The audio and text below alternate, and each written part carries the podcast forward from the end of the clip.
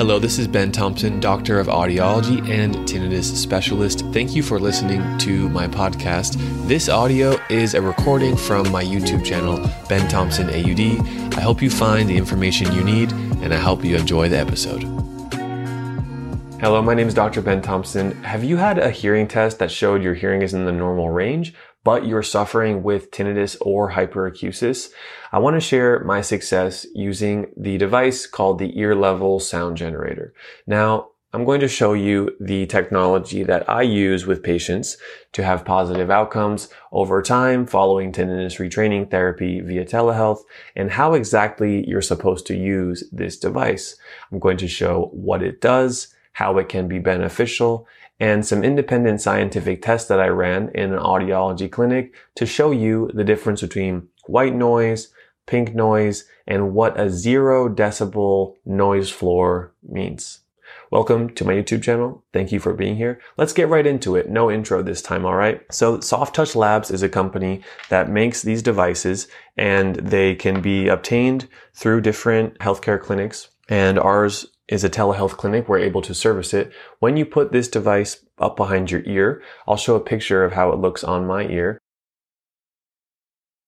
You can see it's slim, it sits up and behind the ear, it's very small, and it's very comfortable to put in your ear.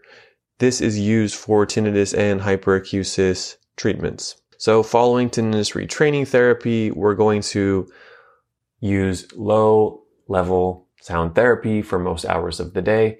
And for those who are in their home space, let's say a home office and they never leave their house, then getting sound therapy from a speaker in their room is usually good enough.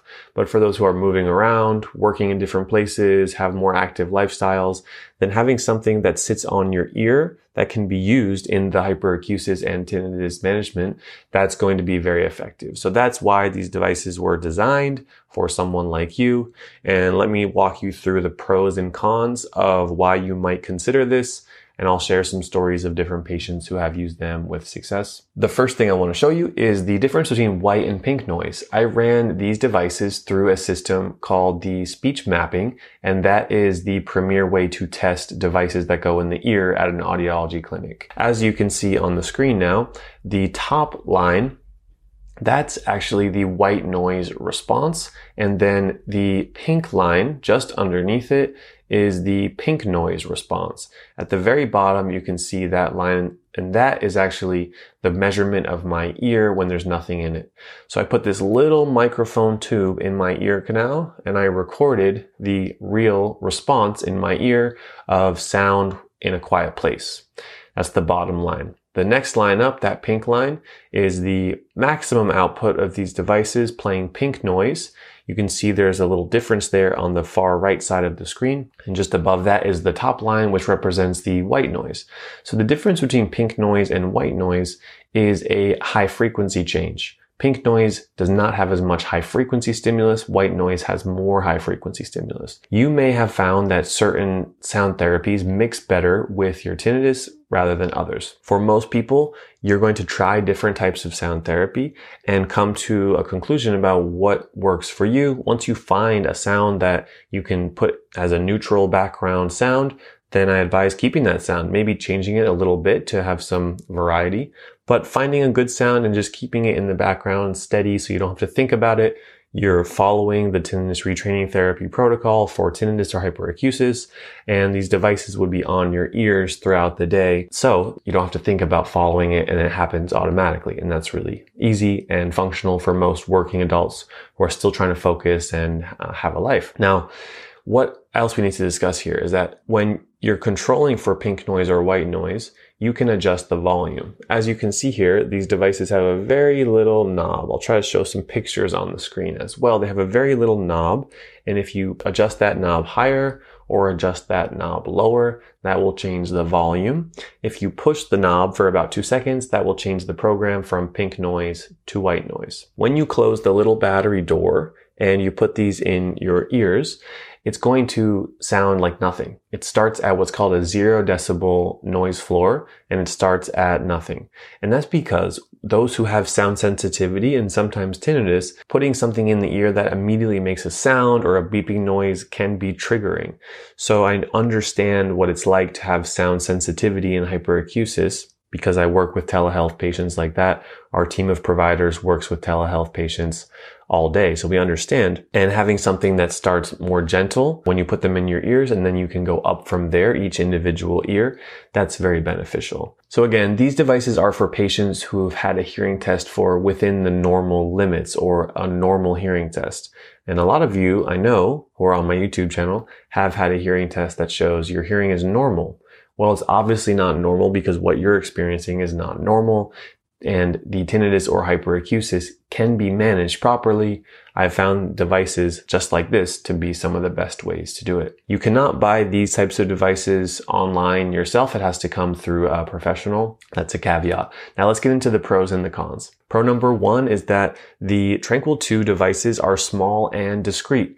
You really can't see them. The Tranquil 2 come in four different colors, so you can match your hair or your skin color. They come in beige, brown, silver, and black. In our experience working with telehealth patients, these devices are easy to use and reliable. There's not as many electrical components as a hearing aid, for example. So when it's in your ear, it has less of a risk of going out from humidity or something of that sort. Often Oftentimes I hear from patients that these devices last years and years, and after the retraining period, if they were to have a spike in tinnitus, my patients tell me that it's nice to know that they can just use the sound generators to have a way to cope or manage the tinnitus for a few days during a spike period, for example. One con for the Tranquil 2 is that these devices are not Bluetooth connected to a smartphone. They're not designed to be taking phone calls or making adjustments through an app or streaming sounds through your ears. Now, I've heard some patients love that because they don't want any extra Bluetooth, uh, electromagnetic signals going around their head all the time and they want something simple that they can just put on and don't have to think about, don't have to worry about the Bluetooth connectivity. So I listed this as a con because some people want that, but I've had many patients succeed for hyperacusis and tinnitus therapy treatment without it. So it's something to consider. Just wanted you to know that. I hope you've had the chance to explore the other videos on my YouTube channel. What you've probably learned is that tinnitus and hyperacusis sound sensitivity, they are both manageable. They're both quite manageable. And that's what an audiologist like myself can specialize in using telehealth. The tinnitus retraining therapy protocols lay out a plan of six to 18 months of nearly constant, most hours of the day sound therapy.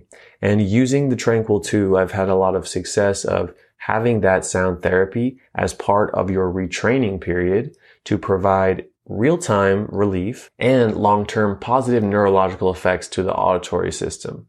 Do not overlook sound therapy. I know it seems simple, but it does have a big impact on managing tinnitus in my professional experience. Once that retraining period is over, then the sound therapy doesn't have to be used anymore, or it can be used as needed if you had a spike years down the road. And that's a big message to share for sound therapy protocols for tinnitus. It's a temporary period of time. It's not a forever device that you have to wear for the rest of your life. If the Tranquil 2 devices and using sound therapy for tinnitus or hyperacusis are of interest to you, then please reach out to our telehealth company. You can click the card in this video, click that little button above my head, or check the description of this video for more information on how we provide the Tranquil 2 via telehealth. Now, the last point I want to make is that if you're considering ear level sound generators for tinnitus or hyperacusis, you may have also looked into hearing aids programmed for those features.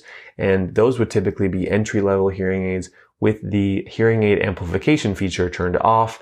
And they're used in a similar way to ear level sound generators. The main difference here is that the hearing aids would have some Bluetooth streaming options, whereas the ear level sound generators are, do not have that feature.